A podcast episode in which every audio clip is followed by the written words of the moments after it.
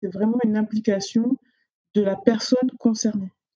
Lorsque Revenu Québec a essayé de changer son projet de service, ils ont impliqué les agents.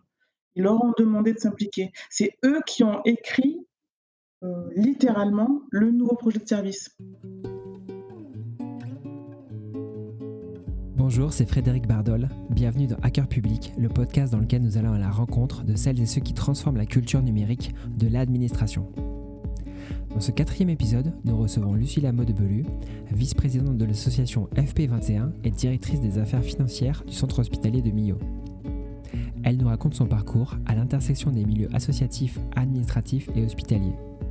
Lucilla nous parle également de l'innovation dans la fonction publique québécoise et comment la Covid a accéléré la transformation numérique. Petite précision, cet épisode est le premier à avoir été enregistré à distance. Le son est bon, mais moins bon que celui des autres épisodes. Bonne écoute Bonjour Lucilla. Bonjour Frédéric. Bienvenue dans Hacker Public. Alors pour commencer, la première question que j'avais pour toi, c'est qu'est-ce qui t'a donné envie de rejoindre la fonction publique? Ce qui m'a donné envie de rejoindre la fonction publique assez classiquement, c'est lorsque j'étais en fac de droit, euh, j'ai dû choisir entre droit privé et droit public. Je me suis orientée vers le droit public parce que euh, j'étais intéressée par tout ce qui était relations entre les administrations, les États, les organismes publics, euh, en tant que institution au service de l'intérêt général euh, et qui euh, avait la promesse, qui portait un peu la promesse euh, de d'assurer une égalité de traitement entre tous les, usagers. D'accord, très bien. Et on va revenir sur ton engagement associatif. Donc, tu es vice-présidente d'une association qui s'appelle Fonction publique du 21e siècle, FP21 pour les intimes. Est-ce que tu pourrais nous raconter ce que vous faites dans cette association? Alors, euh, tout d'abord, l'association FP21, elle a été créée en 2017. Donc, c'est une jeune association euh, sous l'impulsion euh, de Annick Girardin, qui à l'époque était ministre de la fonction publique. Et c'est une association qui a pour but notamment de diffuser la culture de transformation publique au sein de la, de la, de la fonction publique. Et, en, et, en, gros, en résumé, euh, comment faire une, action publique qui soit plus efficace, résiliente, pertinente. Euh, donc c'est une association de jeunes agents publics avec une barrière arbitraire à 35 ans pour l'instant. donc on est plus jeune après 35 ans, c'est ça? Voilà, tout à fait. Mais bon, on a quand même. c'est un sujet de débat dans l'association, donc on verra si on est jeune encore à 35 ans ou pas. Fur et à mesure que vous vieillissez, vous repoussez la barre, c'est ça? Exactement. Exactement.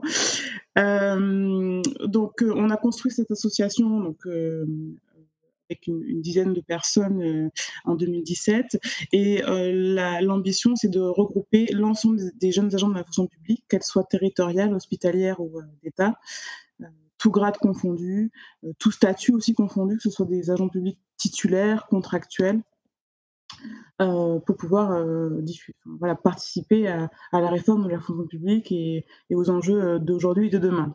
Alors, on a eu trois axes au départ qui étaient de favoriser la lisibilité et l'accès à la fonction publique, de participer à la culture, à la diffusion de la culture de la fonction publique et aussi de participer au décloisonnement entre les corps et entre les institutions. On a, plusieurs types d'actions, euh, comme euh, des interventions euh, dans les salons, dans les conférences. ensuite, on a des actions, une, une, grosse action de communication qui est la veille et l'attention attentive sur les réseaux sociaux. On a aussi un site internet où on publier des articles. Et puis on a quelques euh, euh, partenaires qui nous permettent d'avoir une couverture médiatique, notamment presse, euh, qui est intéressante pour contribuer justement à, se faire connaître, à alimenter les débats et puis à porter, on essaie en tout cas, la voix des jeunes agents publics. Comment ça se passe quand une ministre vient et décide de créer une association? Tu peux nous raconter un peu là, comment, ça a marché? Genre, elle, toque comme ça à la porte et elle dit euh, Hey, j'ai une idée, il faut qu'on fasse ça? Alors, euh, moi, je, suis arrivée quelques mois après euh, cette annonce. J'étais encore à l'école et euh, à l'école, il s'est passé qu'on a eu un mail dans ma boîte aux lettres comme quoi il y avait le lancement d'une association de jeunes agents publics après un, discours d'Annick Girardin en 2017. Et elle appelait notamment trois écoles, donc le HESP, l'INET et puis l'ENA à se réunir. Elle a, fait un grand appel aux volontaires pour pouvoir se réunir et réfléchir un peu sur la constitution de ce, mouvement. J'ai suivi ça de très très loin parce que je vous avoue que quand une ministre annonce une telle, entreprise, il y a beaucoup de gens que ça intéresse. Donc il y a beaucoup de monde et euh, on, on s'y retrouve pas forcément. Donc euh, au départ, j'ai suivi ça euh, d'assez loin et puis au fur et à mesure, j'ai été amenée à intégrer l'association. Je voulais revenir dans, dans, ce que tu viens de décrire. tu parles de culture de la fonction publique. Donc, qu'est-ce que tu entends par là? Enfin, qu'est-ce que vous entendez par là à FP21 Et est-ce que ça veut dire qu'il n'y a qu'une seule culture? C'est une bonne question. Euh, justement, non, il n'y a pas qu'une seule culture euh, de la fonction publique. Il y a plus de 700 métiers euh, différents dans la fonction publique et donc les différents corps, que ce soit techniciens, des scientifiques, des filières administratives, et pourtant, on travaille euh, tous pour euh, euh, les mêmes valeurs, en tout cas a priori, qui sont l'intérêt général, l'égalité de traitement entre les usagers. on, a pour mission de garantir un accès au, au, service public, on doit garantir leur continuité et on doit garantir aussi une adaptabilité du service public à sa société et puis aux, aux, nouvelles façons de faire. J'aimerais bien creuser un petit peu sur ces aspects de euh, culture de la fonction publique. Je me demande si la transformation numérique de l'administration va aider à aller dans ce sens. Je veux dire, pour la mutabilité, je comprends bien que la, transformation numérique va aider parce qu'on va aller vers, euh, on va proposer des nouvelles choses qui n'existent pas encore aux gens et qui, qui suivent leurs usages. Mais est-ce que tu penses que la transformation numérique aide notamment sur ce qui est continuité, ainsi de suite? Alors, si, si, je me place en tant que vice-présidente de FP21, euh, et que je me et et que je me place du point de vue de la de comment on partage une culture de la fonction publique, je répondrai que oui, heu, le numérique, heu, aide à la diffusion de cette culture-là parce que, c'est aujourd'hui par l'outil numérique, AFP21 typiquement, c'est grâce à l'outil numérique c'est grâce aux, interactions numériques, que ce soit les réseaux sociaux, que ce soit euh, par des applications euh, de travail collaboratif, que l'on peut euh, parler à autant d'acteurs diversifiés, euh, de toutes catégories confondues, et qu'on peut sortir euh, de sa zone de confort, c'est-à-dire sortir de ses collègues les plus proches. Par exemple, je, travaille à l'hôpital avec grâce à FP21, je, travaille aussi avec des agents de, de collectivités territoriales, des agents d'État, des agents qui travaillent en tant que vétérinaire au, au sein d'un service de santé publique. Donc, mmh. je travaille avec, énormément de, de personnes. Alors, y a, je pense à certains intellectuels qui ont appelé ça l'intelligence connective, c'est-à-dire se servir des outils numériques pour créer de la valeur. Hein, avec un parallèle avec l'intelligence collaborative ou l'intelligence collective, pardon, plutôt. Euh, c'est comment on se sert de l'outil numérique pour créer de la valeur, pour créer du sens, pour créer des projets, sans forcément se rencontrer. Donc, dans ce sens-là, oui, effectivement, pour moi, c'est essentiel. Euh, le, le, numérique est essentiel pour, euh, partager une culture d'action publique. Ah, d'accord. Hyper intéressant ouais, ce concept d'intelligence de, connective. C'est un peu euh, la puissance de l'effet réseau, mais euh, appliqué à, à différents, euh, différents domaines. Euh, oui. Je voulais revenir sur, sur donc FP21. Pour vous, c'est quoi le plus gros challenge pour la fonction publique au XXIe siècle? Alors, l'un des plus gros challenges pour nous, en tout cas en ce moment, puisqu'on on y a vu euh, depuis trois ans, on a vu beaucoup de challenges, hein, euh, de la fonction publique a beaucoup de challenges à relever, mais euh, il faut faire des choix, notamment quand on est une association, il faut, il faut faire des, des choix pour, pour, se positionner. Euh, c'est c'est euh, de rendre euh, visible euh, déjà les inégalités qui existent toujours dans la fonction publique entre les agents. Et donc là, on a les concepts de genre, race, même si je n'aime pas vraiment ce mot, euh, on, l'utilise quand même parce que c'est un mot qui marque et qui, euh, voilà, et, qui parle à tout le monde, même s'il ne fait pas forcément l'unanimité. Euh, les, inégalités, notamment aussi en termes de, handicap. Donc ça, pour nous, c'est un vrai sujet. Hein. Les inégalités, les discriminations. Donc genre, on va dire classe sociale et, euh, et, et race, et puis handicap, euh, ce sont trois, trois grandes euh, inégalités qui sont concrètement qui, sont, qui sont tangibles sur le terrain. C'est-à-dire qu'à un certain niveau, on peut croire que ça n'existe pas sur le terrain, avec ce qu'on peut observer, avec les témoignages qu'on peut avoir. Ça existe bel et bien, c'est toujours ancré. Et pour nous, c'est important que le service public soit exemplaire sur ces, sur ces sujets. D'accord. Ensuite, on a aussi d'autres d'autres d'autres combats. c'est de savoir, enfin c'est le deuxième, il y en a d'autres, mais c'est les deux plus importants, c'est de savoir qu'est-ce qu'on fait du devoir de réserve, de neutralité et de discrétion professionnelle qui est qui incombe aujourd'hui aux, agents publics et d'autant plus aux agents qui sont dans des fonctions d'encadrement. on se demande voilà quels sont les contours de ce devoir de réserve, qui souvent, euh, on, a intériorisé ce devoir de réserve-là quand on est agent public, mais parfois, euh, on ne sait pas vraiment où est la limite, c'est-à-dire voilà, qu'est-ce que je peux exprimer, qu'est-ce que je ne peux pas exprimer. Est-ce qu'on a le droit de faire des podcasts ou pas Est-ce qu'on a le droit de faire des podcasts ou pas, exactement?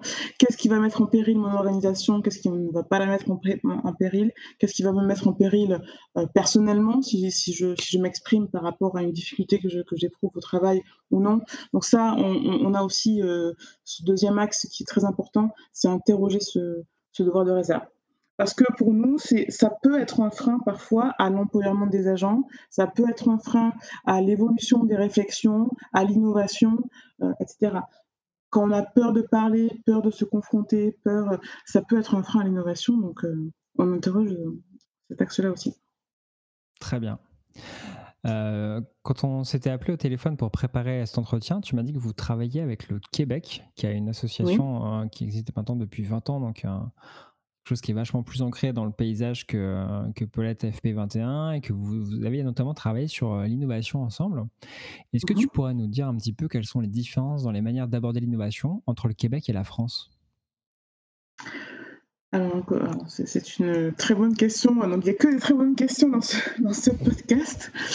Euh, alors, euh, donc, euh, on travaille avec le Québec, on a une, coopération avec le Québec, effectivement, depuis trois ans. Hein. Donc, juste pour poser le cadre, c'est une coopération, c'est un projet de coopération qui est soutenu par le, ministère de la fonction publique et notamment la Direction générale de l'administration de la fonction publique française et le ministère des Relations internationales et de la francophonie au Québec, puisqu'on a posé à l'époque un, projet auprès de la Commission permanente de coopération franco-québécoise, ce qui nous a permis d'avoir des soutiens financiers euh, euh, de la part des institutions publiques pour pouvoir euh, faire vivre cette coopération et surtout la faire prendre par des missions régulières. Donc le Québec vient en France et puis nous, on va au Québec pour pouvoir se rencontrer et échanger. Et donc, dernièrement, on est allé euh, au Québec en fin d'année 2019 et on a rencontré des acteurs de l'innovation, notamment euh, euh, des acteurs ministériels. je pense de tête à, un site qui nous a été présenté, québec.ca. C'est un site du, gouvernement pour permettre aux usagers de pouvoir, sur une seule page, ils vont sur québec.ca, peu importe leur question, ils vont trouver une réponse à leur question. Donc, voilà, c'était assez innovant puisque euh, ils ont, euh, pour construire ce site-là, ils, sont, ils, ils ont utilisé la, la technique euh, de design thinking. C'est pas celle-là qu'ils ont utilisé, mais en, gros, ils, ont, ils, étaient portés sur l'approche utilisateur. Donc, ils sont allés parler à des gens, ça veut dire Voilà, c'est ça. Ils sont allés parler à des gens, ils se sont questionnés sur vraiment, à la place d'un utilisateur, quelles sont les questions que je me pose fréquemment, quelles sont les questions auxquelles j'ai envie d'avoir une réponse facile. par exemple, comment je change mon permis de conduire, comment je demande un permis de construire. Voilà des, choses qui sont complexes dans la recherche, comment les rendre simples. C'était très intéressant. Euh, nous, on a la même chose en France aussi, on a un site de service public. Euh, en revanche, on a trouvé qu'au au Québec, c'était euh, intéressant d'avoir une approche utilisateur.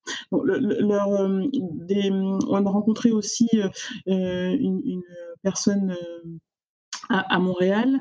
C'était la présidente du conseil municipal euh, de, Montréal euh, qui a, euh, elle, par contre, s'est illustrée dans des innovations, mais plus politiques, c'est-à-dire d'inclusion. Voilà, comment comment on fait de l'inclusion une réalité concrète, c'est-à-dire comment effectivement dans la ville on, permet aux, personnes qui sont porteuses d'un handicap de pouvoir se déplacer. comment effectivement concrètement dans une assemblée ou dans une réunion on, organise la parité? Voilà, elle se posait des questions très concrètes et de, par sa position, elle a pu mettre en place des choses assez innovantes hein, sur, ces sujets-là. Donc ce, que nous, enfin moi, moi personnellement j'ai trouvé au Québec, c'est que c'était très concret. Voilà, ils ont une vision assez concrète de l'innovation et surtout, il y a moins de réticence, en tout cas, il n'y a pas cette réticence à essayer, à se tromper et à refaire si jamais, le résultat n'était pas celui qui était attendu.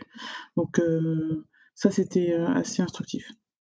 j'ai l'impression qu'en fait, la différence, qu'il y a, c'est qu'en France, on est surtout obligé d'écouter, notre hiérarchie et la vision de la hiérarchie, souvent, c'est de faire des projets qui sont souvent politiques plutôt que qui vont dans le sens de l'usager. Alors que là, j'ai l'impression qu'ils ont réussi à intégrer que, mais même au, plus haut niveau, que finalement c'était l'usager qui était au centre, que c'était lui qu'il fallait écouter, et que bah, en fait c'était plus important que euh, de vouloir mettre son logo, de vouloir mettre euh, quelles sont nos missions, ainsi de suite, mais vraiment plutôt d'aller se dire bah, de quoi ont besoin les gens. Quoi. j'ai l'impression que c'est ça qu'ils ont réussi à intégrer. Euh, du coup, ce que je me demande, c'est est-ce que c'est parce que c'est une culture anglo-saxonne, enfin en tout cas proche de la culture anglo-saxonne, qu'ils en sont là, ou est-ce que c'est un, est-ce que c'est parce qu'ils ont été intégrés par la culture design et que qui met plus de temps à imprégner chez nous? Je ne sais pas ce qui pourrait expliquer cette différence. Alors, je ne pourrais pas répondre sur est-ce que c'est la culture anglo-saxonne, puisque je, je, il me je pense qu'il doit y avoir des facteurs de complexité plus importants. par contre, je, peux répondre sur le fait que chez nous, je pense qu'on a, une autre façon d'imprégner les choses et, de, se les approprier, notamment au niveau, au niveau de l'innovation. Ça, ça j'en suis convaincue et puis j'ai pu, on a pu le constater sur le terrain là-bas. Ensuite, je, crois aussi qu'il y a une culture euh, plus euh, euh, d'entrepreneuriat. c'est aussi une culture de, souvent c'est des clichés, mais qui se vérifie quand même. L'échec, c'est pas forcément une mauvaise chose. Hein. c'est au Québec, on a vu ça dans, l'innovation. Voilà, c'est pas grave s'il y a un projet, on tâtonne, on y va petit à petit. bon, c'est, enfin dans la culture française, en tout cas, si on compare euh, un projet de même échelle, on est plutôt dans l'excellence à la française, euh, euh, et d'ailleurs qui est très admirée. on a rencontré des, professeurs d'université là-bas, ils admirent beaucoup notre excellence à la française. L'ENA, l'École nationale d'administration, est une école qui est, qui est très admirée à Québec, par exemple, qui n'a pas l'équivalent du tout. Parce que, euh, petite parenthèse, euh, à Québec, le système de recrutement des fonctionnaires n'est pas du tout comparable à, celui de la France. Enfin, en tout cas, il n'y a pas ce système de concours. Donc, il est très rare qu'il y ait des fonctionnaires de 30 ans qui aient des postes de top management ou des postes hautement stratégiques, comme c'est possible en France, du fait des, des, grandes écoles de service public. Donc, il y a une autre façon d'envisager le parcours de professionnel déjà, et puis le parcours de vie, et puis la philosophie aussi par rapport à l'échec. Ça, c'est très différent.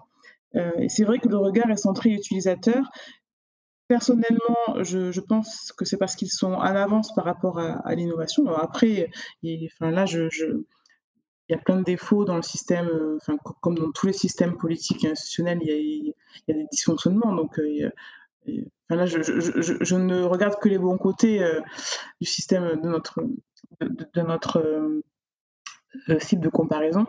Mais c'est sûr que lorsqu'on est allé faire un parcours sur l'innovation, on a vu un regard centré utilisateur euh, et puis, on a vu aussi une politique, une réelle politique de soutien à l'innovation. Euh, j'avais pris l'exemple euh, de, de, la présidente du conseil municipal de la ville de Montréal qui nous, a bien insisté sur le fait qu'il fallait absolument allier la volonté politique aux innovations de terrain. Et ce qui permet à l'innovation vraiment de de sortir, c'est pas une bonne idée. C'est pas j'ai une bonne idée d'innovation et puis et puis du coup je, vais percer et, et, mon idée elle va faire un succès. Non, c'est parce que derrière il y a un portage politique fort qui finance, qui soutient, qui en parle, qui communique, qui permet aussi à l'innovation de prospérer et aux transformations publiques vraiment de s'incarner dans la société. Donc ça, euh, c'est ce qu'elle nous avait expliqué euh, euh, assez brillamment quand, quand on est allé, allé la voir. et puis, là, là, ça me revient aussi sur le management de l'innovation, ce, qu'on a vu notamment au ministère, quand, quand je vous parlais du, du, du, site qu'ils ont fait un peu un site homologue à celui de. Euh, on a aussi eu un, autre exemple euh, sur le, d'une autre administration sur le, paiement des impôts. Alors, ils ont essayé de, refondre un petit peu euh, leur management interne à, la, à la direction générale qui s'occupe des impôts. C'était la direction générale des, particuliers de. Oui, c'était Revenu Québec. Voilà, Revenu Québec, c'est l'équivalent euh, euh, de la DGFIP pour, euh, pour nous. Ils, ont, ils nous ont parlé d'un virage culturel qu'ils avaient voulu mettre en place en, interne suite à une remise en question un petit peu démocratique de leur fonctionnement. Ils étaient en grande difficulté, ils étaient une, gestion qui n'allait pas, des, des, employés qui n'étaient pas heureux au travail, etc. Et ils nous ont exposé la méthode qu'ils ont choisie pour justement reconstruire la nouvelle, une nouvelle vision, un nouveau projet de service. et là aussi, on a été surpris, enfin surpris, on a été surpris parce que si, au final, c'est les mêmes problématiques qui se posent, mais il y, a, quand même une, vraie différence dans la façon de répondre à ces problématiques. C'est-à-dire que nous aussi, on a des problématiques de dysfonctionnement de service, on se pose des questions de refonder les projets quand ça ne va pas, quand on a des employés qui ne sont pas bien au travail, on se pose les vraies questions, etc. sauf que nous, qui, nous a été exposé là, c'est vraiment une implication de la personne concernée. Hein. Mmh. Euh, lorsque Revenu Québec a essayé de changer son projet de service, ils ont impliqué les agents. Ils leur ont demandé de s'impliquer. C'est eux qui ont écrit euh, littéralement le nouveau projet de service. Et moi, de, mon expérience, euh, qui n'est pas très longue, mais de, ce que j'ai pu voir dans l'administration aujourd'hui, on n'en est pas encore à ce niveau-là. Mmh. On, implique, on associe, euh, mais on n'est pas à un niveau où finalement c'est les, personnes concernées qui vont se saisir du sujet et qui vont écrire les choses, qui vont les faire, qui vont les défendre, qui vont les proposer euh, euh, réellement. en fait, ils misent sur le capital humain. Ils, disent voilà, il y, a un capital humain, il faut développer nos, professionnels et tous les moyens sont bons. Donc ils, sont pas dans le, ils sont dans la promotion du développement personnel, du développement professionnel, du développement collectif, du développement d'équipe c'est autre chose. C'est innovant. C'est mmh. C'est vraiment fascinant ce que tu racontes parce que ça me fait penser au, euh, au mouvement du lean manufacturing aux États-Unis. C'était une, une, nouvelle manière de construire des voitures qui a été importée du Japon. Et en fait, ils se sont aperçus que en gardant les mêmes personnes, exactement les mêmes personnes qui faisaient un, travail assez similaire, ils arrivaient complètement à transformer une usine. Euh, il y, a cet exemple d'usine en, en, Californie euh, qui a été justement la première à utiliser les méthodes de, Toyota. Et en fait, avant d'utiliser les méthodes Toyota, euh, c'était que des gens euh, qui buvaient sur leur lieu de travail, qui jouaient au poker en, lieu de travailler. Il y avait des arrêts, de des arrêts de travail tout le temps et ainsi de suite. Et en montrant qu'il y avait une autre manière de faire les choses, en impliquant les gens, en leur disant, bah, en fait, vous faites, vous êtes capable d'interrompre la chaîne de production n'importe quand, de proposer des améliorations, de transformer vous-même votre métier. Ils ont réussi à complètement changer la manière dont, l'entreprise fonctionnait. Et en fait, c'est le, Toyota Way. Quoi. Et, en fait, grâce à ça, en gardant les mêmes personnes, exactement les mêmes personnes, ils ont réussi à transformer euh, cette usine qui était euh, complètement pourrie en, une des meilleures usines euh, des États-Unis. Et ça, je pense que c'est un, point fondamental de la, la transformation, c'est que tu peux faire mieux avec les mêmes personnes. Le problème, souvent, c'est pas les personnes, c'est juste le process que tu leur mets et euh, le fait qu'ils soient pas impliqués quoi. Si tu considères les gens comme des machines, bah effectivement ça va ça va pas marcher. Alors que si tu leur laisses la chance de pouvoir créer eux-mêmes, comme tu viens d'expliquer, hein, leur leur, leur moyen de travailler, bah là, ça va, être, ça va être génial et ça va exceller. Quoi. Merci pour cet exemple. Pour la réponse, je suis tout à fait d'accord. Je voulais revenir un petit peu sur un point que tu as, évoqué comme ça très rapidement sur nos écoles à la française de haute administration et sur le fait que tu es justement des jeunes qui arrivent comme ça à des postes à responsabilité, ce qu'on voit pas forcément ailleurs. En 2018, donc, tu as été directrice en charge du secteur médico-social au CHRU de Nancy, donc l'hôpital universitaire régional de, Nancy. Comment ça se passe quand on arrive comme ça pour la première fois dans un grand hôpital et qu'on doit diriger, j'imagine, un, un, assez gros service Qu'est-ce qui se passe le premier jour? Comment, comment tu vis ça? Alors, euh, c'est mon premier poste, euh, effectivement, et j'étais sur une mission, euh, mes missions étaient essentiellement de la gestion de projet, stratégie. j'avais quelques, j'avais, du management hiérarchique euh, et, de service, euh, j'en avais, avais une partie euh, parce que j'avais le service social, j'avais l'ensemble des, agents du service social de, l'hôpital de Nancy sous ma responsabilité. en revanche, la, majeure partie de mon travail a été du management stratégique de projet, ce qui signifie qu'on est, on est moins dans, un, dans la gestion hiérarchique que dans la gestion de projet, donc dans une gestion, on va dire, alors, fonctionnelle, c'est-à-dire que mes, mes, relations étaient plus fonctionnelles que hiérarchiques.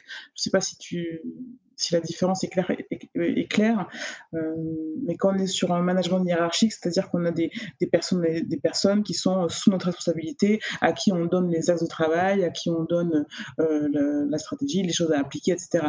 Quand on est dans un management de projet ou stratégique, on est plus dans une relation d'égal à égal avec des partenaires avec qui on doit travailler, peu importe les, les, les, les liaisons hiérarchiques, on a un projet et le centre, c'est le projet et il faut faire en sorte que les gens euh, euh, soient fédérés pour pouvoir euh, faire avancer le projet. Donc, ce qui était intéressant dans ce premier poste, c'était ça déjà. C'était l'aspect management de projet. Quand on arrive dans un poste de cette ampleur en sortie d'école, ça fait bizarre. C'est le sentiment euh, qui, domine. Euh, c'est étrange. Euh, même si on est formé, qu'on a un bagage intellectuel, de connaissances assez solide, ça, il faut le reconnaître, on sort d'une école avec pour la plupart des, personnes comme moi qui sortent de l'école après leurs études sans avoir eu une expérience professionnelle antérieure, sans avoir jamais vraiment travaillé. Euh, et à devoir travailler avec des gens qui majoritairement ont 20 ans d'expérience de plus que nous. Euh, donc déjà en termes de, de légitimité, de crédibilité, d'assurance, euh, c'est compliqué. et ensuite, on apprend sur le tas, c'est la sensation que j'ai pu avoir, je pense que c'est une des sensations qui est partagée par euh, nombre de mes, jeunes collègues, euh, c'est-à-dire qu'on apprend euh, grâce à nos collègues, grâce à, des personnes avec qui on a des affinités, qui acceptent de nous montrer comment faire. moi, j'ai eu la chance, notamment à Nancy, d'avoir un directeur général qui était très ouvert et euh, euh, qui avait euh, à cœur bah, de justement de, de, diffuser une bonne ambiance dans l'équipe de direction, de faire en sorte qu'on avance tous ensemble, qui avait la valeur du collectif chevillé au corps, ce qui permet de s'appuyer sur les uns sur les autres, de d'apprendre par mimétisme, euh, d'apprendre par retour d'expérience pour pouvoir s'en sortir. Globalement, les six premiers mois d'une première prise de poste sont assez euh, intenses puisque euh, il y a toutes les connaissances qu'il faut englober et en même temps tout un savoir-faire qu'il faut essayer d'acquérir en quelques mois pour pouvoir être opérationnel assez rapidement. Euh, mais euh, euh, je trouve qu'on a énormément de chance d'avoir ce genre d'école puisqu'elles permettent d'accéder à des responsabilités assez rapidement, ce qui est un véritable luxe parce que ça, permet de, se développer de façon beaucoup plus rapide, d'avoir, d'être dans des postes très intéressants, très stimulants, etc. En revanche, le biais c'est que sur des postes de top management, je ne suis pas sûre qu'à 30 ans ou qu'à moins de 30 ans, on soit réellement compétent quand on sort de l'école. Je je j'en tu suis pas pas sûre. forcément prêt, quoi. Voilà, voilà, c'est ça, en fait, voilà, c'est ça. Je je j'en suis pas sûre. Donc il faut aussi avoir une certaine forme de d'indulgence, heu, quand on voit un collègue, heu, arriver sur sur un 1er poste, de top manage enfin de top management, enfin de de de cadre à haute responsabilité, heu, tout de même. Il faut, arriver à développer une certaine forme d'indulgence en envers lui et je suis pas sûre que tout le monde soit indulgent envers, envers les débutants. Ouais, j'imagine, ouais. J'espère que j'ai été claire dans ma réponse parce que c'était très clair. Merci, Lucilla. Justement, niveau, heu, transformation numérique dans les hôpitaux, heu, où est-ce que ça en est? Est-ce que tu peux nous donner un petit peu la co la la température? Est-ce que, je sais pas, vous faites du machine learning, vous avez des data scientists, heu, ou, comment ça Alors, comment où on en est, quoi? Alors sur le il y a heu, évidemment une révolution numérique qui est à opérer, heu, dans le domaine de la santé. Alors moi je suis pas, heu, une experte, hein, je suis pas une experte donc du coup je préfère, partir de de ce que je vois sur le terrain, sachant que ce que je vois c'est loin d'être, la réalité, numérique, dans le domaine de la santé. Heu, déjà il y a une différence entre les centres, heu, entre les les tailles des établissements. On fait pas la même innovation numérique dans un à l'AP-HP ou dans un grand CHU que dans un hôpital, heu, de taille moyenne ou dans un EHPAD ou dans un établissement pour personnes handicapées. Bon bref, déjà il y a une différence entre, les moyens d'action des établissements, et puis, il y a aussi une différence, heu heu, dans, hem, l'appropriation de la culture numérique par les par agents. Ça, c'est ce que j'ai pu observer, durant la période covid. J'étais dans un établissement donc, le centre hospitalier de Millau, donc taille moyenne, taille humaine. J'ai dans un département qui s'appelle l'Aveyron, qui est, majoritairement rural. J'ai pu observer que, heu, effectivement, nous n'avions pas tous la même culture numérique, même si on vit dans un monde ultra connecté. En fait, heu, la culture numérique, c'est pas une évidence. Heu, le covid a fait exploser les pratiques numériques dans le domaine de la santé, même s'il en existait déjà beaucoup. Par exemple, on a eu, un recours accru aux applications, la télémédecine, même si elle était déjà, existante évidemment avant le covid, Là, elle a littéralement, c'est littéralement généralisé, hein, heu, pendant pendant le covid, avec en plus une facilité réglementaire qui a permis une prise en charge de 100 par la sécurité sociale. On a eu des applications mobiles qui sont développées comme je pense à Covidom, heu, de de la PHP qui a été mis en place pour, heu, faciliter le suivi des patients à domicile, des patients Covid à domicile. Il y a aussi des solutions d'intelligence artificielle qui ont été adoptées par certains établissements publics et même privés, pour permettre, de faciliter les admissions des patients à distance. Voilà. Donc il y a eu, aussi le développement du télétravail dans la fonction publique, l'usage des réseaux sociaux, des visioconférences. Bref,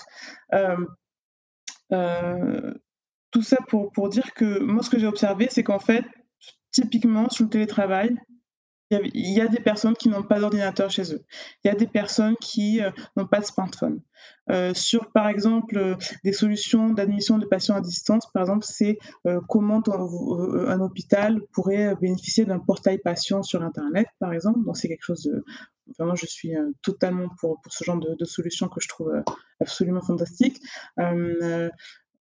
On est chez soi, on a rendez-vous à l'hôpital pour, heu, une hospitalisation, un rendez-vous, peu importe. On fait toutes les démarches nécessaires déjà chez soi à distance, comme ça on arrive à l'hôpital, on n'a pas à faire la queue, à trouver à trouver le bureau, la secrétaire, machin, ça c'est très bien. Par contre, selon les territoires, il y a des gens qui n'ont pas d'adresse mail.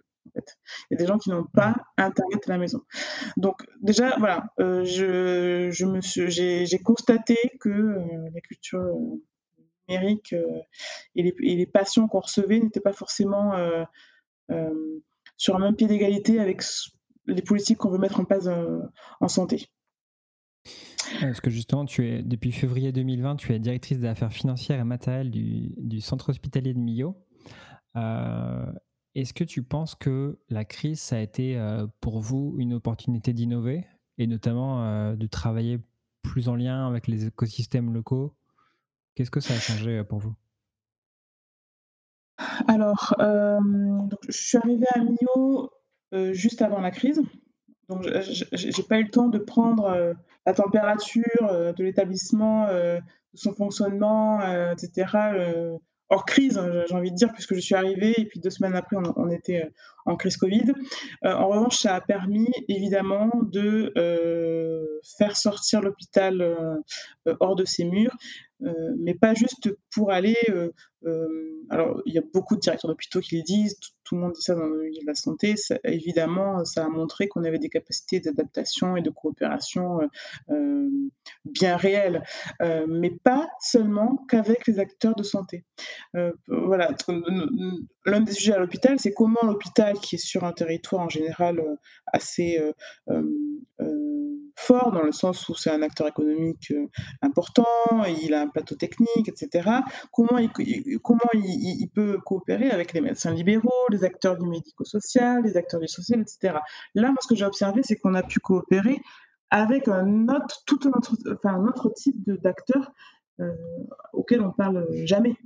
Euh, par exemple, à Mignon, on a fait appel au, à un laboratoire d'innovation de Donc vraiment, euh, on était vraiment au, local pour créer, euh, pour fabriquer dans l'urgence euh, des surblouses et des vêtements de protection des professionnels du fait qu'il y, enfin, y avait des ruptures de stock. Alors ça c'est pour Millon. Donc ça c'est, considérable parce que ça, paraît anecdotique, mais quand on le vit, c'est, étrange hein, parce que ce sont des gens à qui on ne parle pas.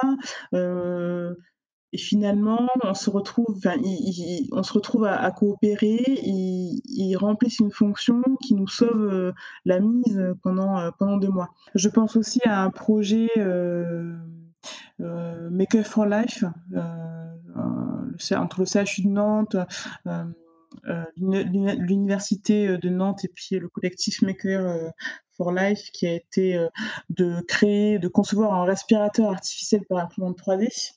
Euh, j'ai suivi un petit peu euh, ce projet euh, de loin parce qu'on on, a pu en parler durant, durant le Covid et voilà, qui a démontré encore une fois un, réel décloisonnement qui crée de la valeur entre la santé et puis un collectif de makers. Et, habituellement, on ne travaille pas ensemble. Et en plus, au-delà, ça questionne tout un tas de choses. Ça questionne notre rapport à l'écologie, ça, questionne notre façon de consommer. Euh, je ne sais pas où ça en est aujourd'hui, ce, prototype, mais il me semble qu'il fonctionne. Euh, il me semble que, ça a été une, réussite. Et est-ce que tu penses que justement c'est appelé à se pérenniser, cette espèce d'hybridation qu'il peut y avoir entre les différents secteurs euh, Ou est-ce qu'au contraire, depuis que la première grosse phase de la crise est passée, tu as constaté que on était tendance, on avait tendance à revenir un peu à la normale et à refaire les choses comme avant. Comment tu perçois ça, toi, sur le terrain? Euh, J'espère que ça va se pérenniser. Je crois que euh, personnellement, j'ai un regard déformé, puisque euh, c'est ma façon, c'est d'envisager le monde que d'avoir d'être dans une dans des interactions diversifiées. Je pense que j'ai un regard qui peut-être est un peu déformé. Mais évidemment, euh, on a tous tendance à reprendre nos habitudes. Mais là, quand même, le Covid, je trouve que c'est, euh, il y a un avant et un après. Voilà. Bon, je je il y a un avant et un après. Après, est-ce qu'on va continuer à innover avec des acteurs, euh, avec avec lesquels on n'avait pas l'habitude de collaborer ou de travailler? J'espère. J'espère, oui. En parlant d'un avant et un après Qu'est-ce que tu penses de euh, toute la partie surveillance numérique qui est en train de se mettre en place dans le domaine de la santé? On le voit notamment avec l'application Stop Covid, qui propose bah, de recenser euh, de manière euh, pseudonyme avec qui on a été en contact pour pouvoir détecter les, contaminations.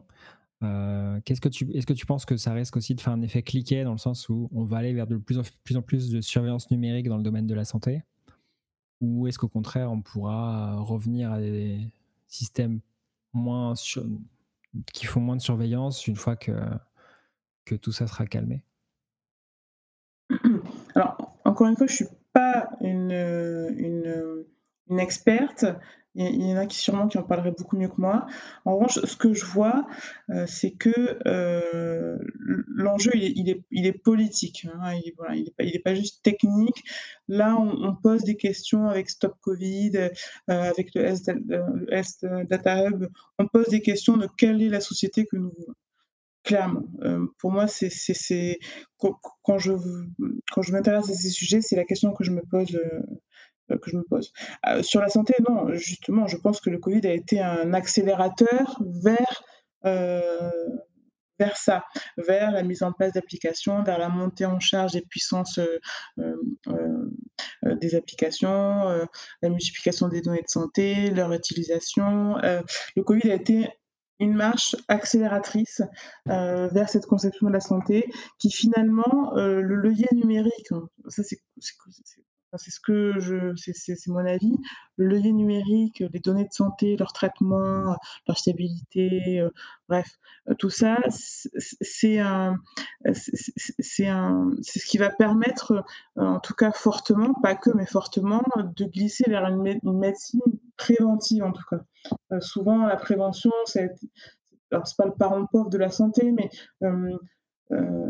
c'est c'est un enjeu qui peine, heu, à se faire une place parce qu'on est dans un système, qui est centré sur le so le soin, le curatif, le fait d'apporter une solution une fois que la maladie, se manifeste.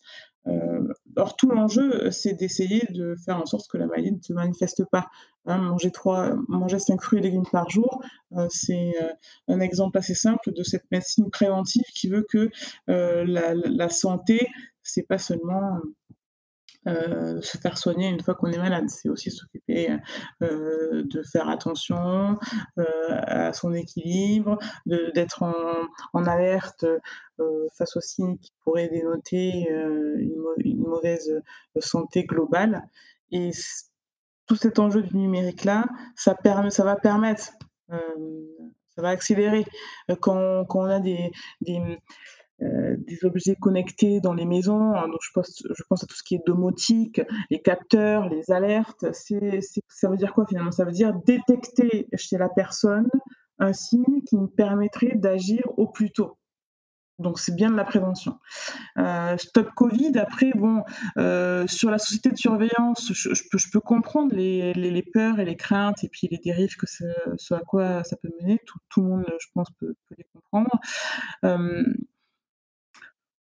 Après, hem, je je je pense que, oui, c'est c'est c'est c'est le chemin qui qui est en train de s'ouvrir, de toute façon et et je vois mal comment on pourrait, heu, arrêter. Tu as mentionné, heu, tout à l'heure le le Health Data Hub, qui est en fait une espèce Oui. d'entrepôt de données géant, heu, dans lequel vont arriver les vont être stockées les données, heu, de santé des Français et en fait, la dans l'actualité récente, on a appris donc ça allait être Microsoft qui allait, heu, qui allait gérer ces données. Qu'est-ce que tu en penses du fait que ce soit une société américaine comme ça qui gère, nos données de santé? Alors, en encore une fois, c'est pour moi, c'est un une question, de stratégie, politique. Alors, de ce que je peux en lire, ça se joue à un niveau européen, hein.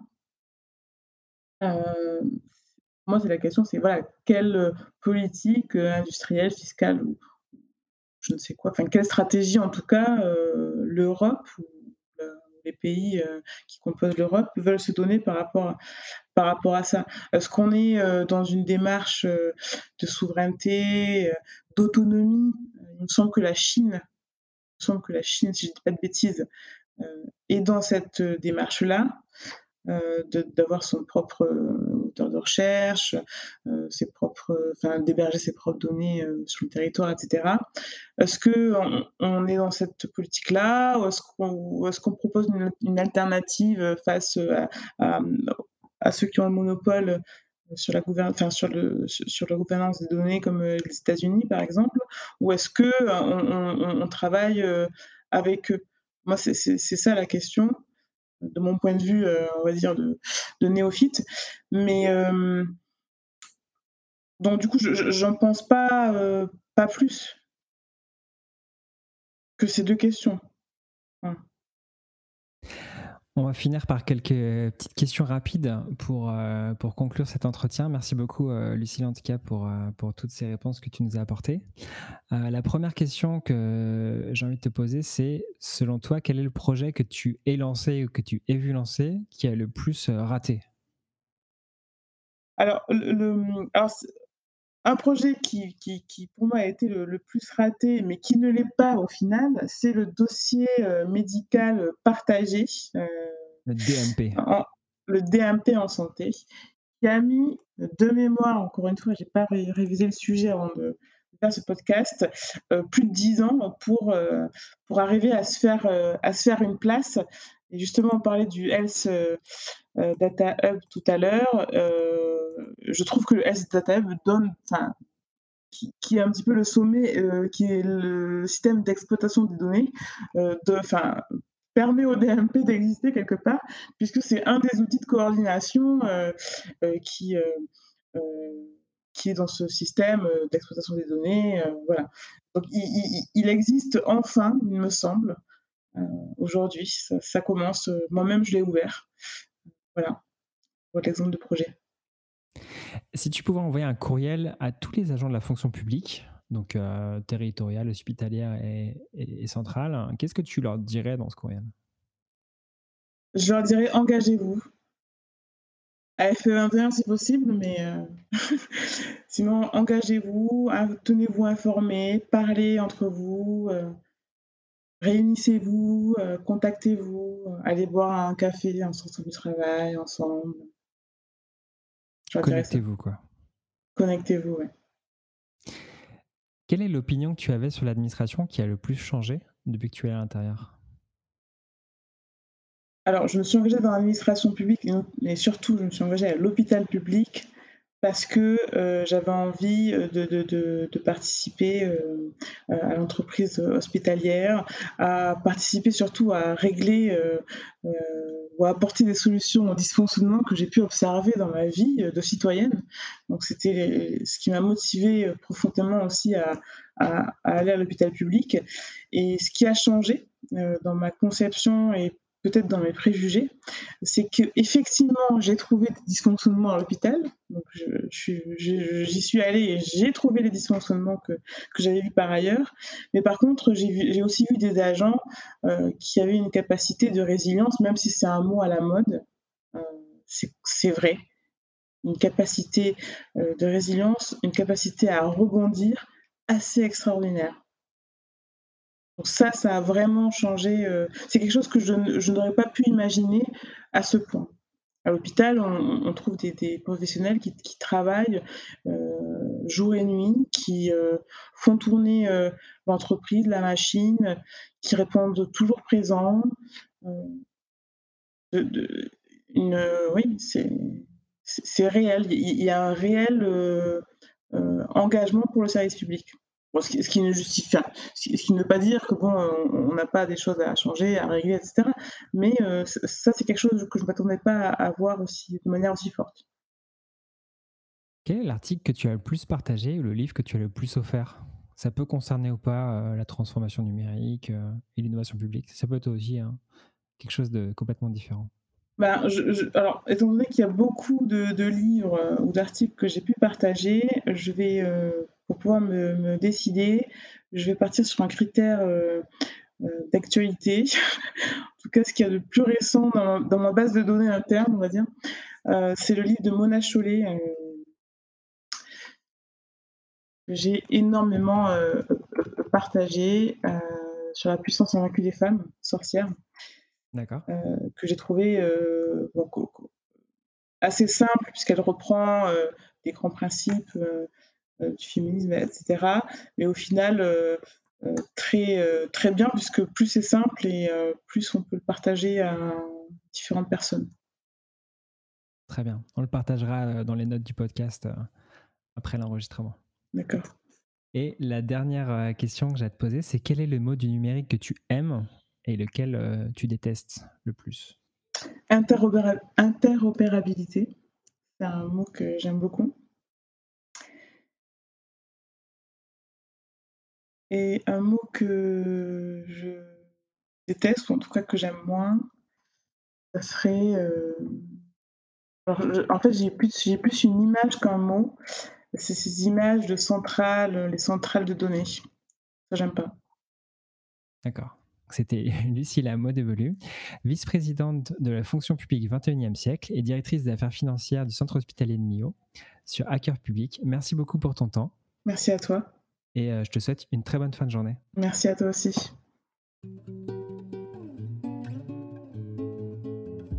Merci d'avoir écouté ce quatrième épisode de Hacker Public, le podcast dans lequel nous allons à la rencontre de celles et ceux qui transforment la culture numérique de l'administration. Pour ne pas manquer le prochain épisode qui sortira le mois prochain, rendez-vous sur f14.fr slash hackerpublic ou sur votre application de podcast favorite. Merci de nous avoir prêté votre attention. J'espère que nous en avons fait bon usage. Portez-vous bien.